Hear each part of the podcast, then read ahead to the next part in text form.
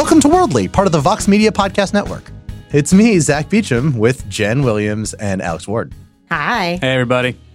So, this week, as you probably know, was the 17th anniversary of the 9 11 attacks. Uh, there's been a ton of coverage, and a lot of it's been very good. Uh, but we really thought a lot about this one article in Foreign Policy that looked back at what's happened since the attacks and came to a surprising conclusion Al Qaeda won. When we started talking about it ourselves, we found that we kind of disagreed both with the article and with each other. So we thought that we'd spend the episode laying out the case for both sides of the argument that Al Qaeda got what it wanted out of the attacks and that the attacks didn't accomplish their objectives, that they didn't work. Now, let's start with some basic background about this.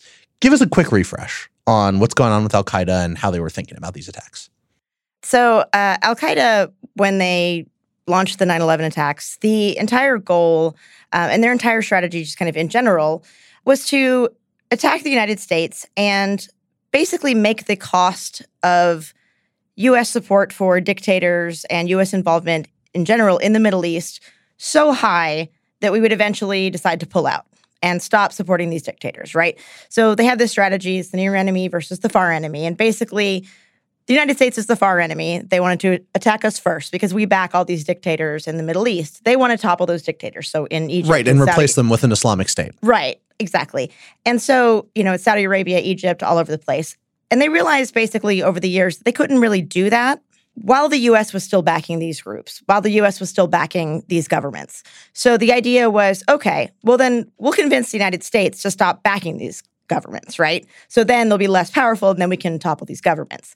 And to do that, they decided to carry out the 9 11 attacks. Right. And to understand 9 11's role in all of this, you have to understand their strategy for making the cost too high for the United States. So, Alex, what was the what was the immediate intent of the attacks? Like, what did they want the United States to do afterwards, or want to happen to the United States? Because the goal wasn't just kill three thousand people and then America will leave, which obviously didn't happen. They, they, there was more thought into it than that.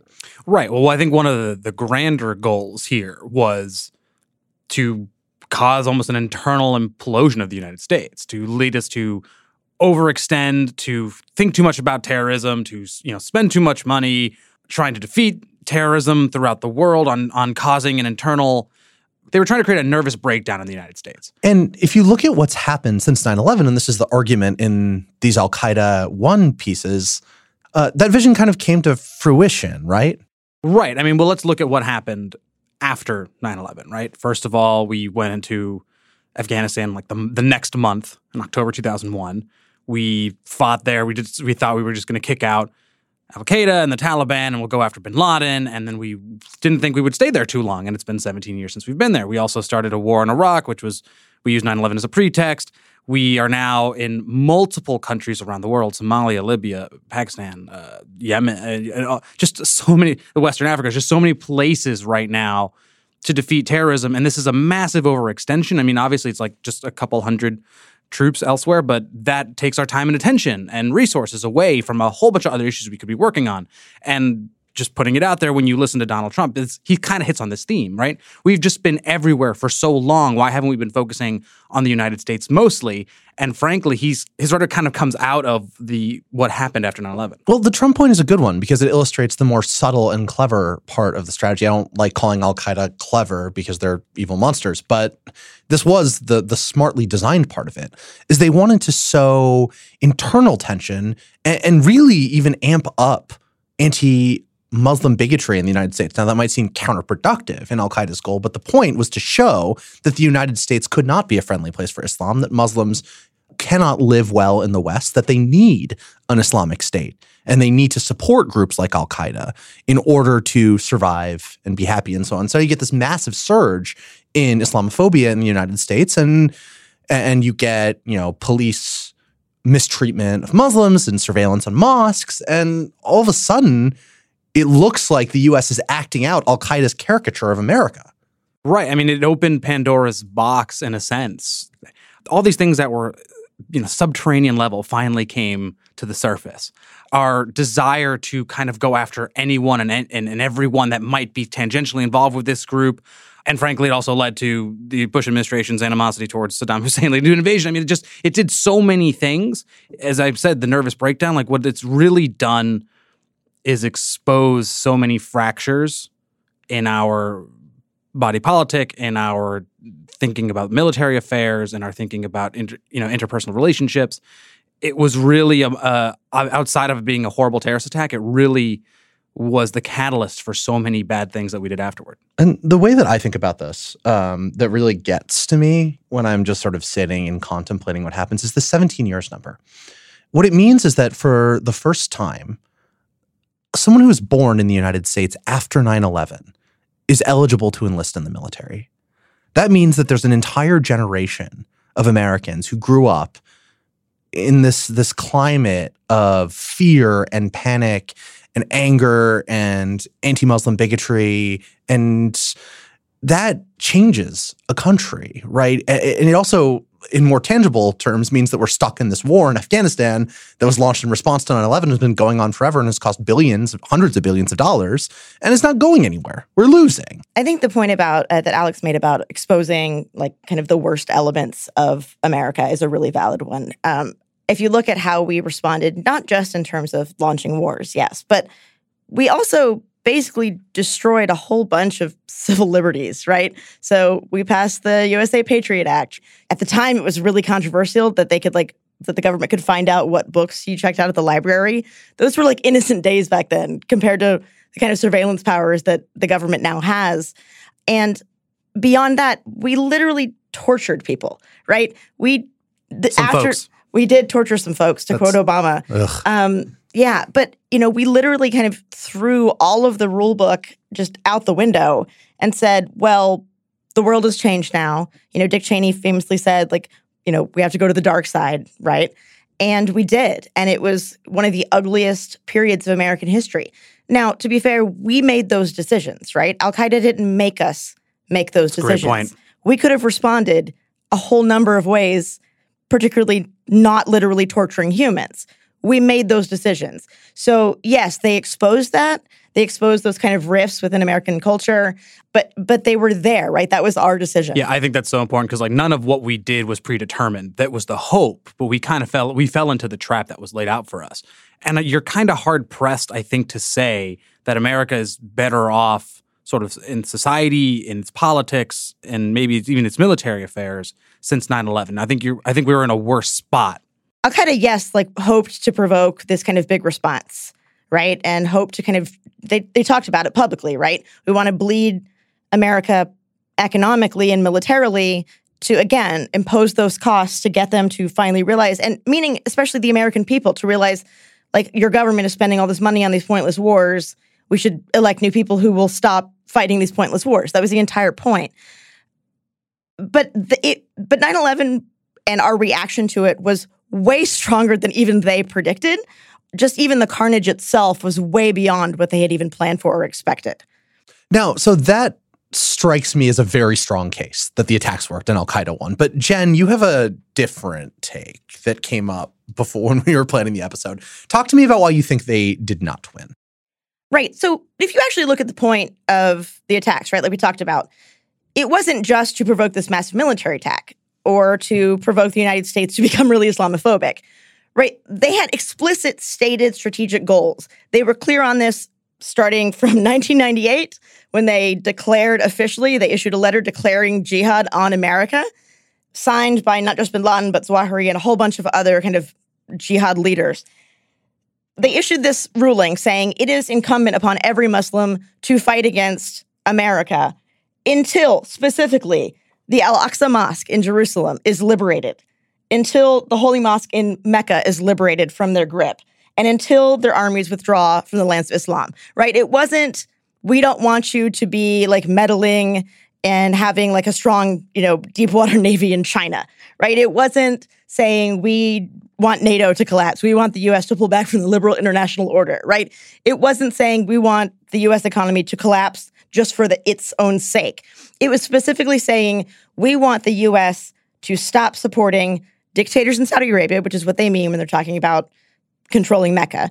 So so they were really explicit. And that was 1998, right? You know, right after 9/11, a couple years after 9/11, over and over, they explicitly say America, Americans, if you want this bloodshed to stop, if you want this war to stop, if you want this jihad against you to stop, then get out of these specific lands. Get out of Muslim lands, get out of the Arabian Peninsula, stop supporting our dictators.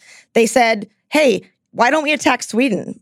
America, did you ever ask yourself that? Why we're not attacking Sweden? It's because we're attacking you specifically because you were the ones who are doing this in Muslim lands. You are killing Muslims.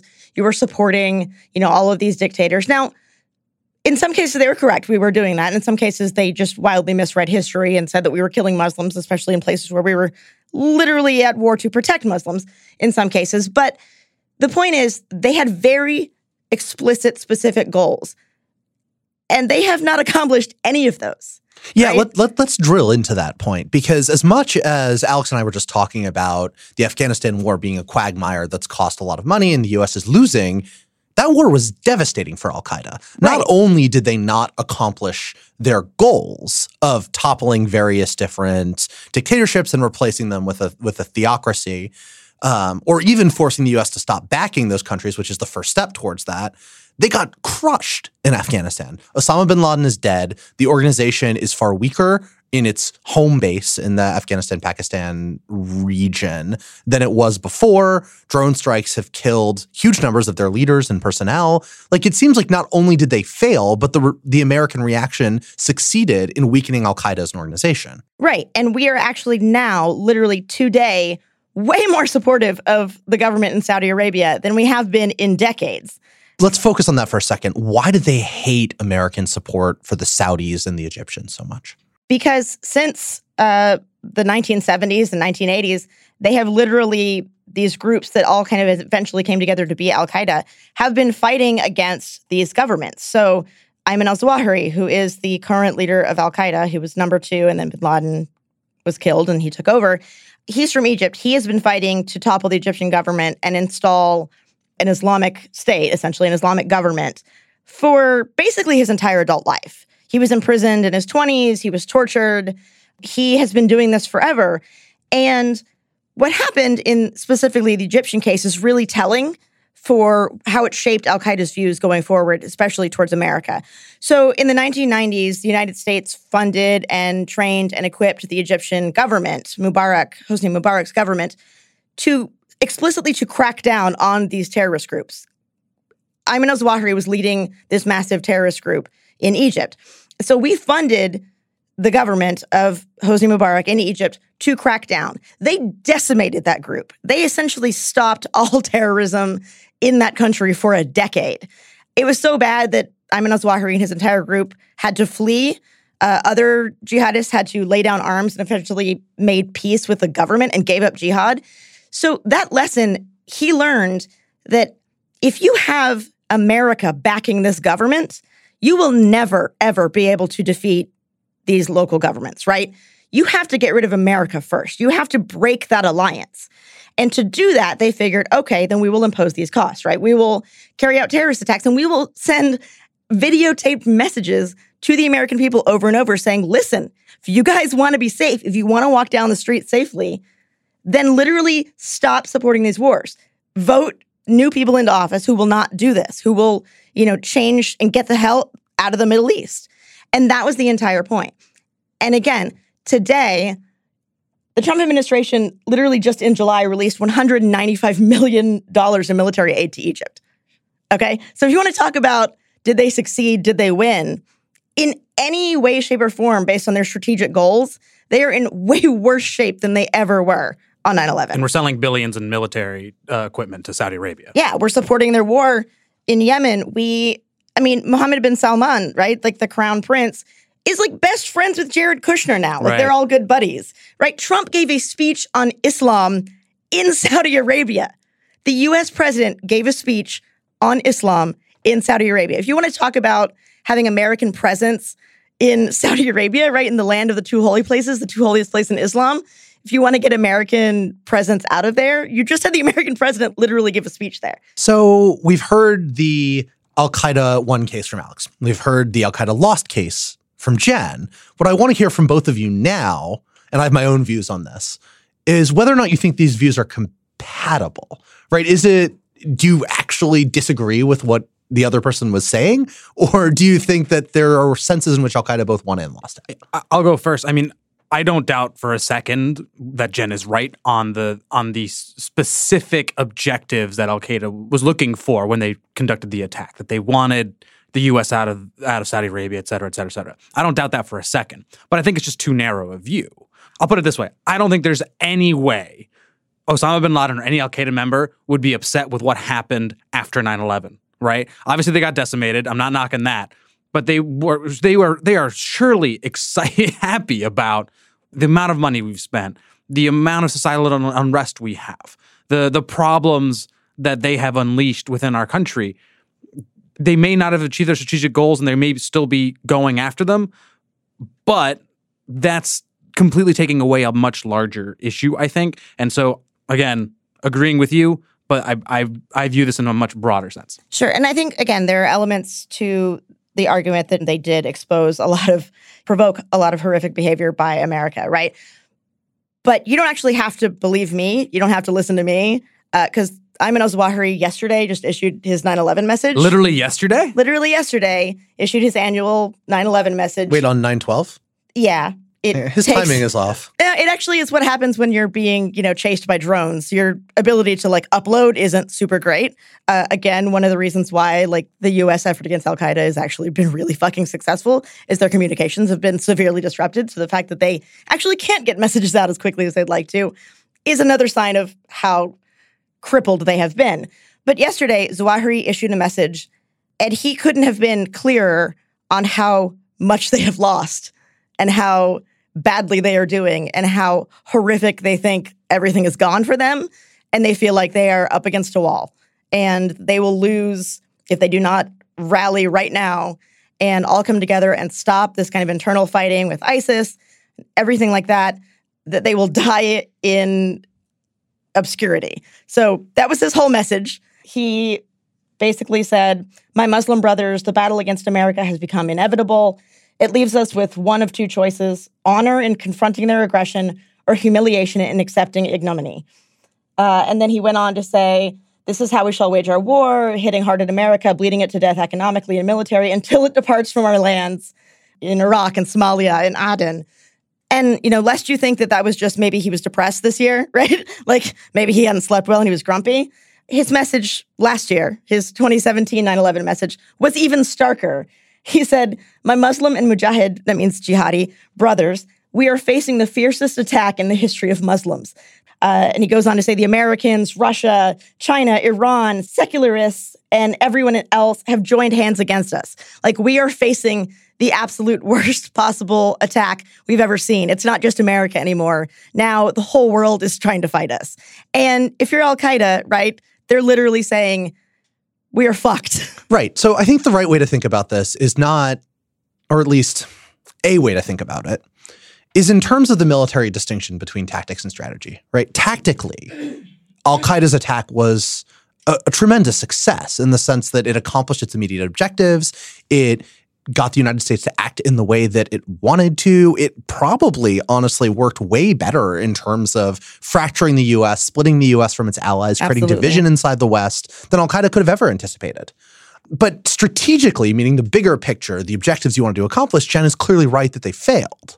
It seems to me that the biggest strategic beneficiaries of Al Qaeda's attack w- was not any terrorist organization. ISIS has had a pretty bad run of it too, and they split off from Al Qaeda a while ago it's America's great power rivals. It's countries like Russia and China that have been able to most effectively exploit the divisions inside the Western alliance created by the Iraq War and America's uh, turn to the Islamophobic right and America's withdrawal or, or, lack of interest in foreign affairs. It has it's those countries that benefit from the United States feeling overextended and spending a lot of resources on peripheral conflicts as opposed to building up the ability to uh, engage in great power conflict or deal with the challenge of rising and hostile states. Ultimately, Al Qaeda managed to destabilize the American led international order without accomplishing any of its specific objectives that it itself wanted. It helped other people, but not itself. Right. But I think if the fundamental question that we started out this episode with was Has Al Qaeda won? That's a no, right? You don't win a war by getting someone else to be successful and you're destroyed. That's that's not the definition of winning by any way, shape, or form. So maybe there's two things, right? There's did the 9-11 attacks work? I think yes. Did Al Qaeda win in the sense of getting what they ultimately wanted? Absolutely not. But you can put it this way, like in the middle of a war, for example, if you like drop bombs on things, you didn't hit exactly what you wanted, but you still took out some tanks and some bases or whatever. All right, you're going to be fine with that. Tactically speaking, you still have you still did something right. Al Qaeda in this case, you know, they didn't get, hit exactly what they wanted in terms of the strategy, but they still did a lot of damage. Right to themselves, though. But to, well, sure. I mean, I'm not. I mean, the U.S. economy literally in quarter two just had like its strongest growth in four years. So we're not even bleeding economically. Like, yes, we've spent a lot of money on these wars, but we're back to pre-recession levels of like U.S. average Well, income. actually, there's Like, a there's the a is there's doing, a pretty compelling case from some scholars that the Iraq War played a significant role in causing the Great Recession. But before we get into I'm not going to give Al actual Qaeda argument- credit for that one. I'm going to give them credit for not. Yeah, I'm not going to give them credit. I'm going to I'm going to say like credit default swaps. What's- the housing crisis maybe a little more than Bin Laden. What, what's clear about this uh, is that there's still a lot of history left to play out. And as the famous, potentially apocryphal quote from Deng Xiaoping on the French Revolution was asking whether it was a mistake, he said it's still too early to tell. Same thing may be true about the 9 11 attacks. only 17 years later. We're going to take a break. Afterwards, we're going to talk about some extremely strange news out of Russia. If you love Worldly, you'll love Deep Dish on Global Affairs, a weekly podcast that goes beyond the headlines on critical global issues. Deep Dish covers timely world news and important but underreported stories. Featuring everything from Obama's NATO ambassador discussing the implications of the Trump Putin summits to the Armenian prime minister calling in real time to speak on the country's revolution. Subscribe to Deep Dish on Global Affairs today, wherever you get your podcasts. How did the Democrats lose what should have been the easiest election ever? What happened? And where do the Democrats go from here? Jon Favreau, Barack Obama's former chief speechwriter and host of Pod Save America, and definitely not the director of the Avengers movies, tackles those questions in Crooked Media's new documentary podcast, The Wilderness. In a 15 part story that spans two centuries of American politics, Jon tracks the Democratic Party's journey to find its way back from the most crushing defeat in history. More than 100 strategists, historians, activists, and voters weighed in to discuss how the party of Roosevelt, Kennedy, and Obama arrived at this moment and how Democrats might be able to lead us out. New episodes of The Wilderness drop on Mondays each week. Subscribe now on Apple Podcasts, Stitcher, or wherever you get your podcasts. On Elsewhere today, we are talking about a new twist in the Skripal attack. That, uh, in case you aren't up on the latest in poisoning news, is an incident in Salisbury in the UK where a former Russian spy was attacked with a nerve agent that was left on his door handle. That happened earlier this year, but just recently, British authorities released uh, CCTV footage identifying the suspects who they claim were Russian agents. Now, Russia Today, which is the Kremlin's English language propaganda outlet, brought on two guys that they claim were the people on the British footage in for a conversation about why they were in Salisbury. The interview was super weird, super surreal. Uh, listen, let's just listen to it. Позвонили мне на мобильный телефон. You called me on my cell phone and told me that you are Ruslan Boshirov and Alexander Petrov. You really look like the pictures shown to us by the UK. They don't. They don't at all. No, they don't. They, if you look at them, line them up, they really look like different guys. We are those who were shown to you in the pictures. Ruslan Boshirov, and Alexander Petrov. Are those your real names? Yes, they are our real names. Remember, this is Russia Today. This is RT. This is the Kremlin funded news organization, right? English language, essentially Russian propaganda outlet. So the fact that they, first of all, start the interview with, hey, you sure do look a lot like those guys is a little suspect. Yeah, you think they'd identify them. But then it gets just crazier and crazier. So their story that they come up with is that actually we were just in Salisbury on holiday. We were on vacation. Our friends had been suggesting for a long time that we visit this wonderful town. Salisbury, a wonderful town? Yes. A tourist town. There's the famous Salisbury Cathedral, famous not only in Europe, but in the whole world. It's famous for its 123 meter spire, so we went there, but uh oh, it gets even weirder. There was too much snow on the ground, so we ended up leaving early. But when we were almost there, we thought that the plane wouldn't land on the first try, as there was a heavy snowstorm. Those Russians famously hate their snow. Right. Eh, They're a tropical people. Uh, you know, here's the thing. So there's actually the CCTV footage that the UK released, which we mentioned earlier. It shows them walking down the street in Salisbury, and there's no snow on the ground. There's like a little tiny crust of like white in the grass, but like the streets are clear, the sidewalks are clear, they're fine. So it's absurd, right? On its face even if these are the guys, like their story is ridiculous, right? And it's not even clear if they are the right guys. Look, there's a bigger point here. This isn't just like Russians going on TV and saying ridiculous, like easily falsifiable things, right? This is part of a deliberate strategy, a manipulation of information that the Russian government's very good at. Yeah, I mean they do this all the time when it comes to Syria. Like, uh, you know, we didn't drop chemical weapons, or the Syrians didn't do it. It must have been the terrorists that we've been fighting. Uh, it's a very seven-year-old strategy. Like, did you brush your teeth today? Yeah. "Mm, Do you sure? Prove it. Like, it's just prove it, prove it, prove it, prove it, prove it. Right. So, I mean, that's a really important point that this is the kind of disinformation, fake news, propaganda strategy we've seen everywhere, right? From Ukraine. They literally are like, oh, no, those, those are not, Not Russian us. troops. Nope. Those are guys on vacation. They're just hanging out in eastern Ukraine. Or With guns, "Oh, shooting people. They're civilians. They just took up arms because they really support the cause. Love them. So they've gone through this whole kind of entire range of excuses on the poisoning as well, right? But the fact that they are going to these levels, they literally maybe found some random Russian guys who kind of looked similar to the guys who are suspected of having done this. Put them on RT, the English language, again, English language propaganda outlet. So they're not trying to sell this to Russia, right? They're not trying to sell this to their own people. They're trying to screw with Americans, British, the West enough to create plausible deniability or even implausible deniability, right?